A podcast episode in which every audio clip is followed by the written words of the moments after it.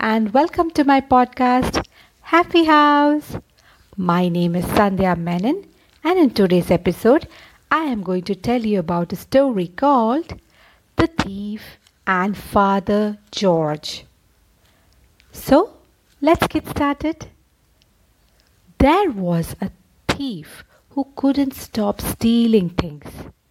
He would steal anything that was lying around.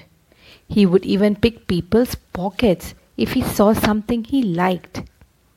He had stolen little coins from children's piggy banks, dollars from shopkeepers' drawers, wallets from people's pockets, and even eggs from a hen's nest. One day, the thief was traveling by bus.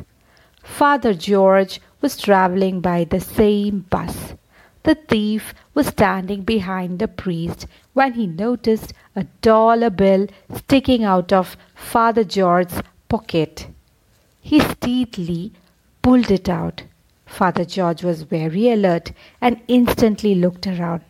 He caught the thief red handed. The thief was very embarrassed and started to look around awkwardly. He thought that Father George would hand him over to the police. Instead, Father George said, It's okay, son. Maybe you need it more than I do. Everyone was shocked to hear this.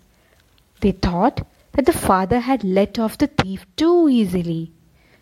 But the thief was very ashamed of his action. He never stole anything from anyone after that incident. Moral of the story is sometimes Forgiveness is the most effective punishment. I hope you like this story. In the next episode, I will come up with some more interesting stories. Thank you so much for listening to Moral Stories. Bye bye and do take care.